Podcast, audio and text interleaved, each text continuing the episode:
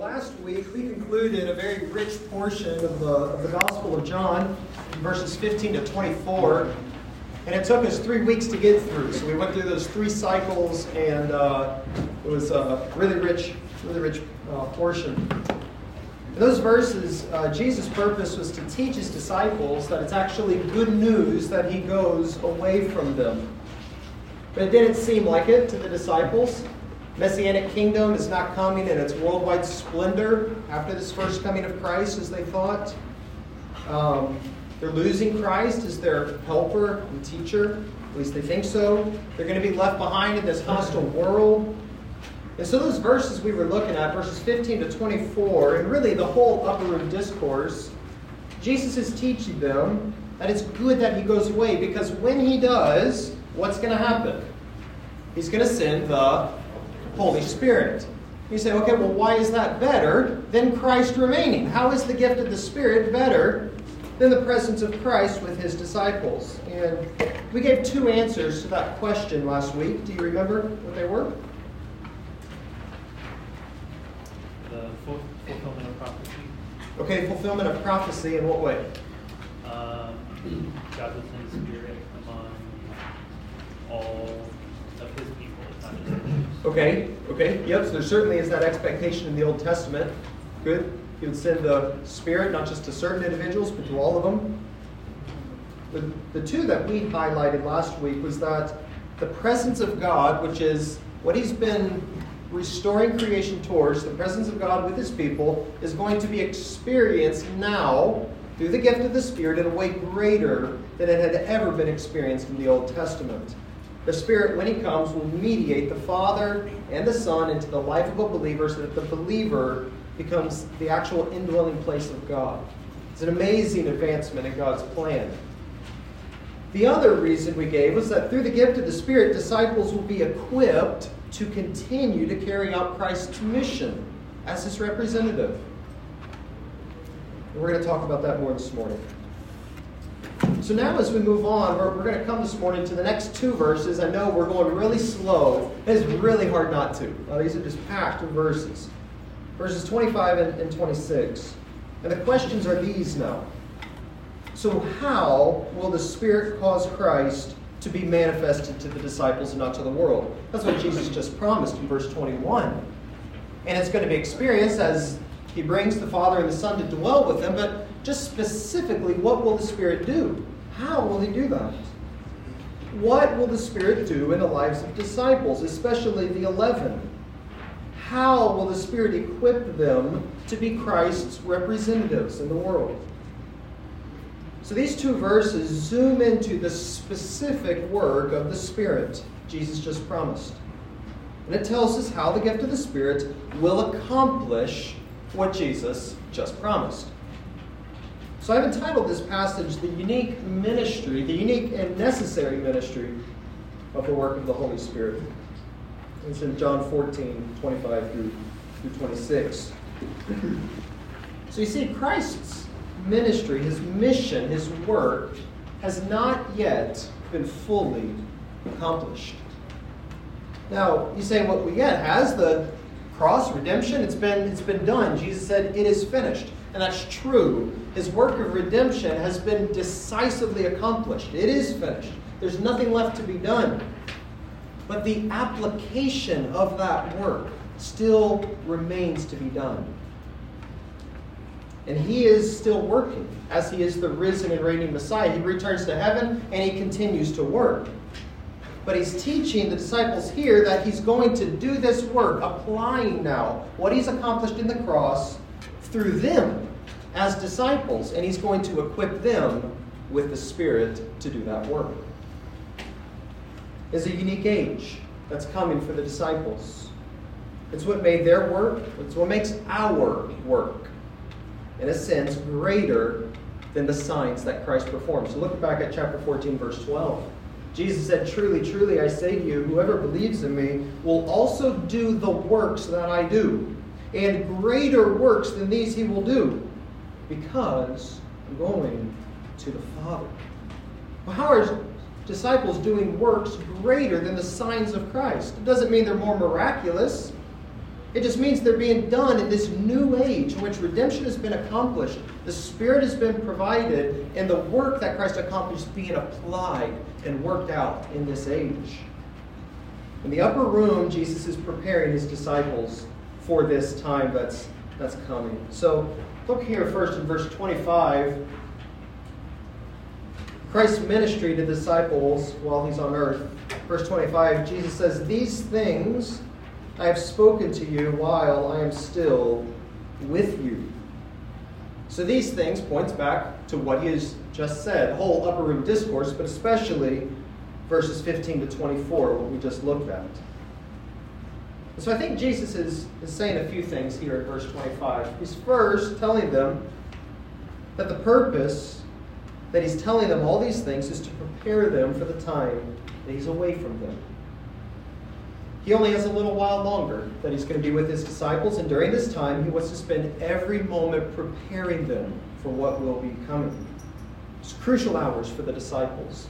Their faith is already weak, it's already fragile. They're confused. Nothing's working out the way they expected it to. And Jesus knows this, and so he's preparing them for what they're going to be doing when he leaves, and then he prepares them by protecting them from faltering. I'm not going to spend too much time here. You can look those verses up where Jesus tells the, the purposes for his teaching here. Just say these things. He's been speaking the upper room to them, this discourse, so that after the cross, resurrection, and glorification of Christ, two things would happen. The disciples would not be in unbelief as though Christ's mission had failed. That's why he's teaching them these things and they would not be in ignorance of what their identity and mission should be. So Jesus says, I have said all these things to you while remaining with you. So he's preparing them for the time he's away, and he's protecting them, strengthening them, so that they will not falter. But even this teaching has been confusing for them, right? We've already seen four times the disciples interrupt Jesus to ask him, What are you talking about? We, we don't quite get it. And not only this, but there's much more they need to know, which Christ cannot at this time explain to them. They won't be able to get it until after the cross. And that prepares us for what Jesus is going to say next. He's teaching them and preparing them for the time he's, he's away, so that after the Spirit is given, they would remember this teaching and be strengthened. That's the third thing here. Christ's purpose is to point to the illuminating Spirit. I'll give you an example similar but not perfect example is what we do with our children. We teach them the truth about the Bible, big truths about God and what's happening in the Bible while they are young children. Even though, with their childlike mind, they cannot grasp the fullness of what we're teaching to them. But we teach it to them in the hopes that when they do grow up to be young teenagers and young adults, they will be able to call it to mind and understood clearly what we were teaching them then. And it's similar with what Jesus is doing to the disciples. He's teaching them now. They're not getting it fully, but he's pointing them to the Spirit. When he comes, we'll make it all clear. And that brings us now to really the, the, main focus of this passage in verse 26. While he's with them on earth, he's preparing them, pointing them forward to what they're going to be doing in the work of the Spirit. And now in verse 26, we get the Spirit's ministry to disciples while Christ is in heaven. So let's look at two things. I want to show you the identity of the Spirit and then the ministry of the Spirit. the identity of the, of the Spirit. Look at verse 26. He says, But the Helper, the Holy Spirit, whom the Father will send in my name, he will teach you all things and bring to your remembrance all that I have said to you. So Jesus explains the identity of the Spirit in several ways here. He's first the Paraclete, or the Helper. He says, the Helper, the Holy Spirit. Jesus calls the Spirit the Helper four times in the upper room. This is the second time. Look back at verse 16 to 17. He said, I'll ask the Father, and he'll give you another helper comes from the Greek word parakletos, or a paraclete. It means one who comes alongside.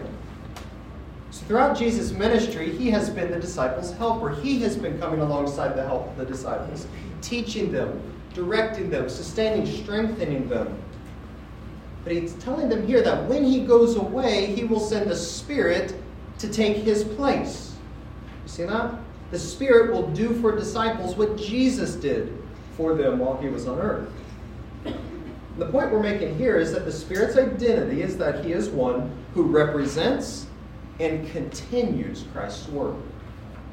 Although Christ is going away, the Spirit will take his place and remain with disciples. So, what specifically the Spirit's going to do, we're going to talk about that in, in a minute. But the point here is that He's the helper. He takes Christ's place and continues Christ's work with the disciples. Jesus hasn't left His disciples to carry out His mission alone, He's equipped them with everything they need for this mission. They're left in a hostile world. They're left without Christ's physical presence, but they have the Spirit, and that is more than enough. Next, he has been sent. He says, But the Helper, the Holy Spirit, whom the Father will send, has been sent. We're told this over and over in John that the Spirit is sent. Now, why is that so significant? Why does John and Jesus tell us that so many times? Well, we're told that the Spirit is sent sometimes by Christ, and we're told that the Spirit is sent sometimes by the Father. So, which is it? The answer is yes, right? So they both send him, but in unique ways and um, unique, unique purposes. So the Father and Son are both involved some way in the specifically of the Spirit to the disciples. But why is that important? What's so significant about being sent? And why does it emphasize being sent by the Father and by the Son? Simply put, being sent implies that he's come to accomplish his sender's purpose. Just as Jesus was sent by the Father to do what? To accomplish the Father's purpose. Now the Spirit has been sent by the Father and Christ to accomplish their purpose. You see? In other words, the Spirit does not have his own agenda that he's doing in this age. It's often how he's pictured, especially in charismatic circles. He's just doing his, his own thing. He's got what he's own he's doing. The Spirit has come in subordination to the Father and the Son. And this is how Christ responded to his Father. He was subordinate to his Father, his Father's purpose and desire. And he always responded in perfect devotion to it. I think here we, we get more insight into the life of, of the Trinity. We've talked about the Trinity a lot. Get the perfect equality of all persons Father, Son, and Spirit, but also the perfect harmony and the perfect unity in roles and purpose of the Godhead. The Father is always initiating, planning, purposing, directing. The Son responds to the Father as he accomplishes and exclusively and exhaustively does everything the Father desired and purposed. And then the Spirit responds to the Father and Son by applying and working out the work the Son accomplished. You see? Each person is fully God in deity and eternality, but they're distinct in the ways they relate to each other, the ways they submit to each other, and yet it's in perfect harmony and unity. That's why Jesus says the Spirit has been sent. He doesn't come in his own terms, he doesn't come to do his own thing. He comes in response to the Father's purpose and the Son's work. So the Spirit has been sent, finally. He's come in Christ's name. He's come in Christ's name. So not only has the Father and the Son sent the Spirit, but he's been sent in Christ's name. So notice again, we have all three members of the Trinity. You see that? The Father will send the Spirit in my name. So, what does that mean? To be sent in Christ's name. Well, I think we get a clue again when we think about Jesus coming. Jesus, too, was sent by the Father, and Jesus, too, came in the Father's name. So, let me show you a verse. Remember this from back in chapter 5, verse 43. Jesus says, I have come in my Father's name, and you do not receive me. If another comes in his own name, you will receive him. So, what did that mean? What would it mean to come in your own name? It's what all false teachers do, is what Jesus is saying here. It means you come on your own authority, you come with your own purpose, and you come for your own glory. You're self appointed, you're self directing, and you're self seeking, self glorifying. That's what it means to come in your own name. Jesus says, I did not come in my own name. I came in the name of the Father. I was appointed by Him. I seek His purposes and I seek His glory. In other words, Christ came as the Father's perfect representative. And the same is true of the Spirit. Just as Christ was sent in the Father's name, the Spirit is sent in Christ's name. You see? He's come as Christ's representative.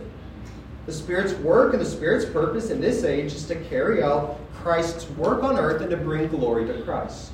That's what the Spirit's job is. His purpose is to continue Christ's work on earth. Well, what's that? Well, we said earlier, it's not that Christ's finished work, his work of redemption, is lacking in any way other than the application of it. And that's what the Spirit's come to do to apply and to work out everything Christ has accomplished. And we'll unpack all those things are in further lessons, but just think in conversion. Christ laid his life down for who? For his sheep. And the Spirit comes now to apply the work of Christ. How? By drawing those sheep for whom Christ died, by opening their eyes, by awakening them and bringing them to, to Christ. And that's the identity of the Spirit. He's come in submission to the Father and the Son, and he's come as Christ's representative. And he's come to assist the disciples as their helper. So, how? How would he do that? And that's the, the next point. That's the ministry. So, we just look at the identity of the Spirit. Now we get the ministry of the Spirit. Just what will the Spirit do for disciples as the helper who's been sent in Christ's name?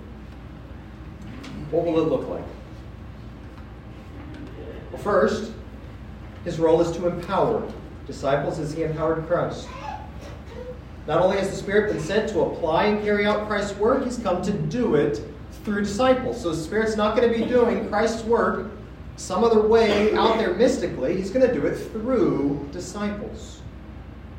The Spirit rested and remained on Christ throughout his ministry to empower him as the Messiah, and now that same Spirit is coming to indwell disciples make them instruments through which Christ's purposes are going to be accomplished. That's true of you, but it's true of the apostles in a unique way. Look at the rest of the, the verse. Back in verse 26 The Helper, the Holy Spirit, whom the Father will send in my name, he will teach you all things and bring to your remembrance all that I have said to you.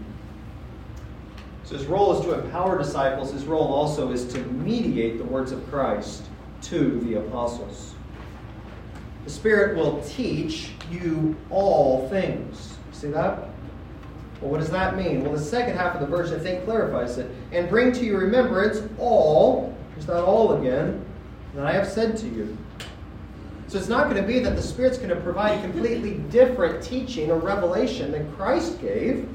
No, rather, his main job is going to be to teach them as he brings to remembrance all that Christ had taught them while he was with them.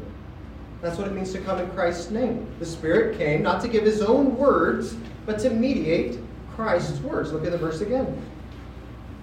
Bring to your remembrance all that I have said to you. So you see that? The Spirit's job is to bring all of Christ's words to the apostles back to remembrance.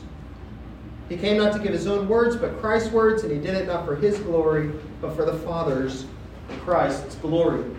It's chapter 16, 14. He will glorify me, the Spirit. How?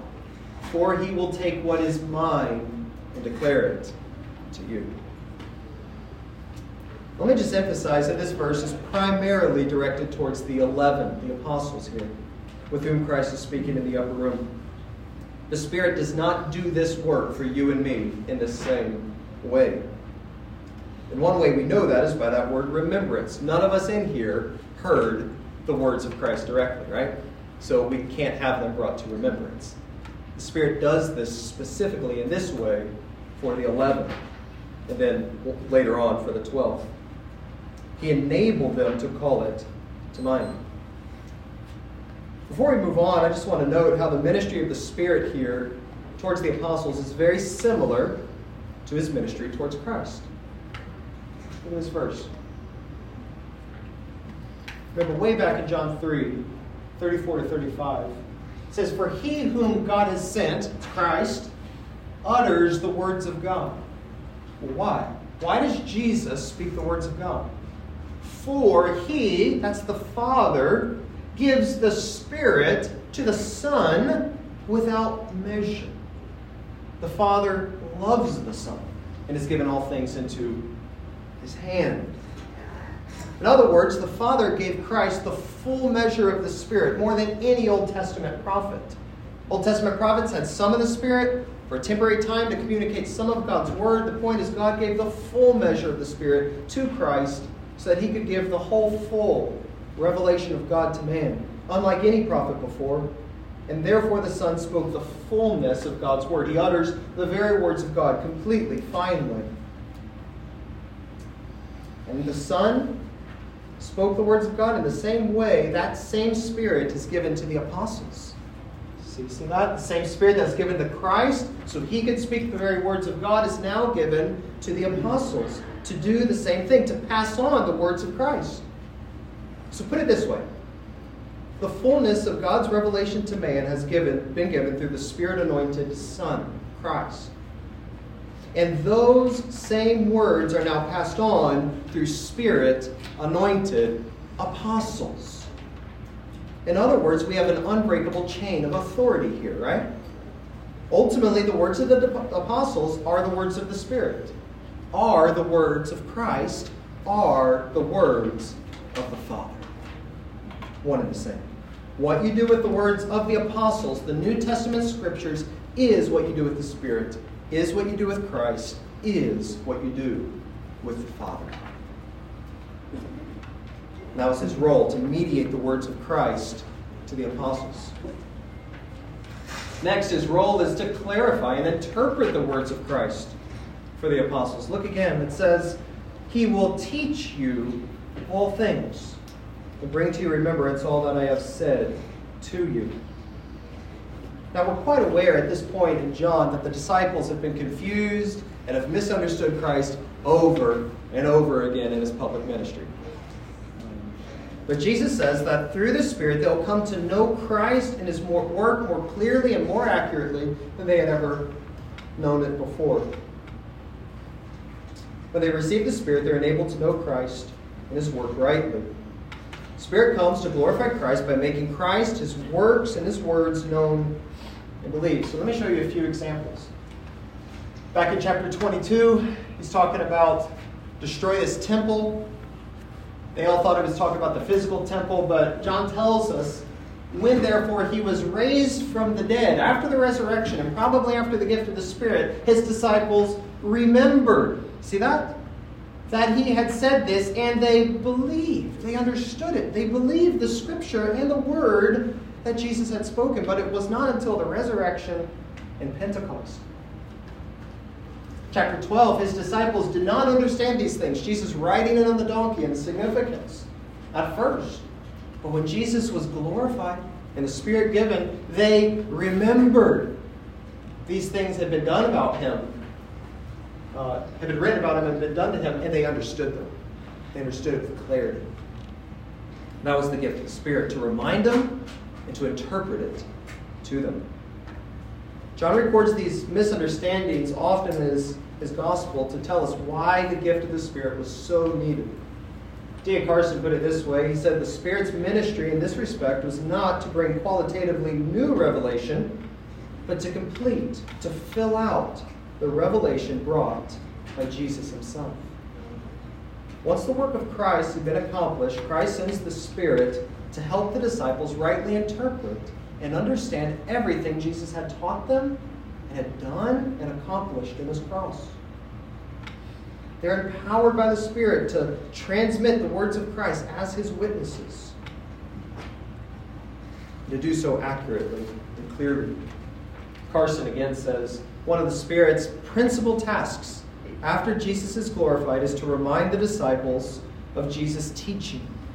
And thus, in this new situation after the resurrection, to help them grasp its significance, and thus to teach them what it meant. That's the gift of the Spirit. That's why it's so needed, so that you can have the Scriptures. Disciples would remember the words and they would transmit them accurately, clearly, faithfully. Finally, the role of the Spirit is to make the apostles into authorized representatives of, of Christ. So, if the Spirit was given to the apostles to make them accurate witnesses to all that Christ accomplished, and it's the same Spirit that was given to Christ to enable him to speak the words of the Father, then the words of the apostles, the words of New Testament Scripture, are absolutely authoritative. They are on par with the very Word of God. Look over chapter 15 here, 26. It says, But when the Helper comes, whom I will send you from the Father, the Spirit of truth who proceeds from the Father, he will bear witness about me. That's what we just saw. And you also will bear witness because you've been with me from the beginning. Another indication, he's talking specifically to the 11. They've been with him from the beginning, they've heard all of it, his teaching. And now they're going to be authoritative witnesses to the church. We go to a few other places um, to see this authority. 1 John 4 6, John could say, We, the apostles, are from God. Whoever knows God listens to us, the apostles. Whoever is not from God does not listen to the apostolic word. John 20, 31. These things have been written so that you may believe Jesus is the Christ, the Son of God. John firmly believes his gospel is as sufficient a basis for your faith in Christ as seeing and hearing Christ for your very self with your own eyes and ears. In fact, I would say it's a more sufficient base because John is giving us inspired commentary. He's given us inspired explanations of what Christ did and what he said and how to understand it rightly.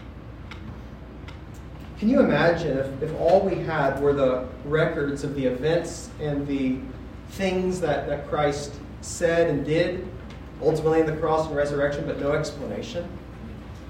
Where would we be? I think of the, the movie The Passion of the, of the Christ came out a while, while back now. Pretty dramatic movie, probably gave a pretty accurate representation of what it looked like. But did you know there's no explanation of the significance of what Christ accomplished in that movie? You come out being emotionally swept away, feeling bad for Christ, or feeling really caught up in the emotions of the drama. There's no explanation. That's what we would have if we didn't have this. Might have the records, what it looked like. He died on the cross. So what? We would have no basis for our faith, no firm foundation. Christ died. That's history. We need that. Christ died for our sins. That is doctrine. And we need both. And we get that through the apostles' writings. So, from this passage, we've learned how Christ would equip his disciples through the Spirit to continue his work on, on earth as his representative witnesses. So, how does this apply to us, this passage? What do we walk away um, taking from this? And does it apply to us? It sounds like it applies to the apostles. What does apply to them significantly, but applies to us in very, very important ways. So let me give you these. If we have time, um, I'll open up for questions, and I think next week we'll do some more uh, questions and, and larger overview stuff. So, application. Number one, the important doctrine of inspiration must be known and believed. There's much we can say about inspiration. If you want to hear more, I taught this past spring in the equipping class on authority, inspiration, and inerrancy of Scripture. Uh, you can get that online, I think. I think it's interesting, though, from this passage, how intimately related the work of the Spirit and the Scriptures are. The Spirit produced the Scriptures, and the Spirit works primarily through the Scriptures. They're inseparable from one another. The gift of the Spirit to the apostles was mainly not for sensational experiences, it was mainly for the composition of Holy Scripture. And the gift of the Spirit to us is to enable us to receive and understand and submit to and be nourished by the Scriptures. That's how the Spirit works. Why? Because his job's to do what? To glorify Christ. And he does that through mediating, clarifying, illuminating Christ's words. I also want to draw your attention to how this passage helps to clarify the method of inspiration. And there's obviously a great mystery there. How did the Spirit inspire people to write the Word of God? What, what did he do? Did he just dictate to them and then they scribbled it down? Um, we see that in some places in the Bible, but that's not the common method of inspiration. God just dictating and people are are writing down what God is saying. There are two things that are at play in biblical inspiration. Number one, the words of the Bible are truly the words of God. Number two, the words of the Bible are truly the words of men. They're human. Men wrote the Bible men with unique personalities and gifts and experiences and emotions and circumstances wrote the Bible in a unique way from all those things. I love this painting here. It was painted back in the 1600s, and it's called The Four Evangelists, and it shows them sort of all talking together, looking over sacred documents and thinking together. Obviously, probably didn't happen quite like this. Is probably John in the very front, the youngest of all of them. But it shows us the very human element to Scripture. It was written by men. Truly the words of God and truly the words of men. A very human book, down to its smallest piece, the very word of, of God. But how does that work? And I think the passage taught us some of that. It's as the Spirit brought Christ's teaching to their remembrance and then clarified, illuminated it, interpreted it for them. The Spirit ensured that everything John wrote, down to the smallest detail, his style, his logic, his terminology, was exactly how God wanted it to be. In other words, the disciples did not just write out verbatim speeches of Christ. But even when they're quoting long portions of Christ's words, like John does over and over, they put it in their own words. And they add interpretations to it. And they structure it artfully and logically. That doesn't take away from the words of Christ, it actually clarifies and interprets and explains them precisely. I'll give you a few examples here. John sometimes interjects commentary, right? John 20, 21. He was speaking about the temple of his body. Or John 12. And Jesus found a young donkey and sat on it just as it's written. John's given us inspired commentary to understand the scriptures. And he also does this in the theology of his book. John has woven together a masterpiece of interrelated doctrines and teachings. It's not just a bullet point list of theological truths. He's woven it together with terminology, keywords, concepts, themes, structure, literature, allusions, all these things.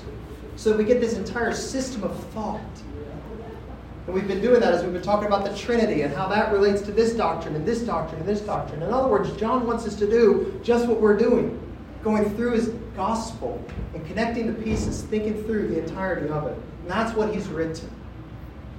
And that's how God intended him to write it.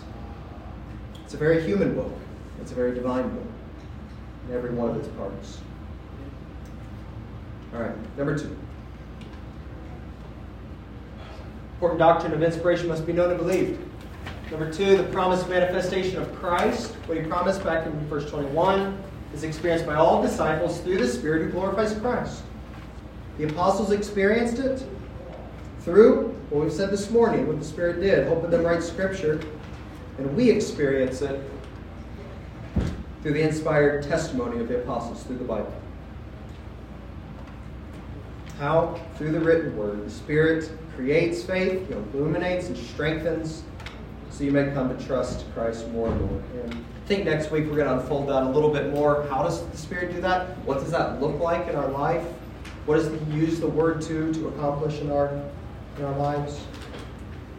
Let me just say here that not only the apostles, but you and I have been given the Spirit to be representative witnesses of Christ, not to compose Scripture, but to be the means through which it's transmitted. To unbelievers, for evangelism, to believers, for their sanctification and discipleship. It's the way Christ works in us, the way Christ is applying his work of redemption even now in this world. So, are you filled with the apostolic word? Are you filled with Scripture? You internalized it. And, uh, is Christ working through you by that means? Any questions, comments on this passage? It's 1016. About out of time.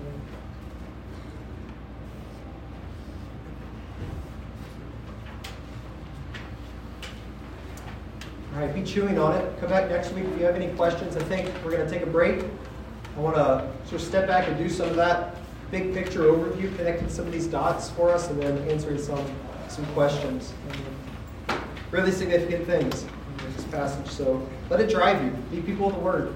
Know it. Need it, and it is absolutely authoritative and true. Let me pray. Father, we thank you for your Word. What a gift. Where would we be without it? Oh, that we'd be people of it and people that know it and eat it and are nourished by it and are sanctified by it and are made fruitful vines by it. Through it, we experience the indwelling presence of, of God. We know Christ see Him in all His glory. Lord, I ask that you would bless us as we go this week and ask that you would bless us as we go now to this service to hear your word again, that you would illuminate it, cause us to believe it, glorify Christ, cause us to love him more, know him, treasure him, trust him, be nourished by him. That's your work that you're doing now through the Spirit in this age. And we ask that you do it in us, that we would be faithful representatives of you as we go forward. We love you, praise you, give you all the glory. In Jesus' name, amen.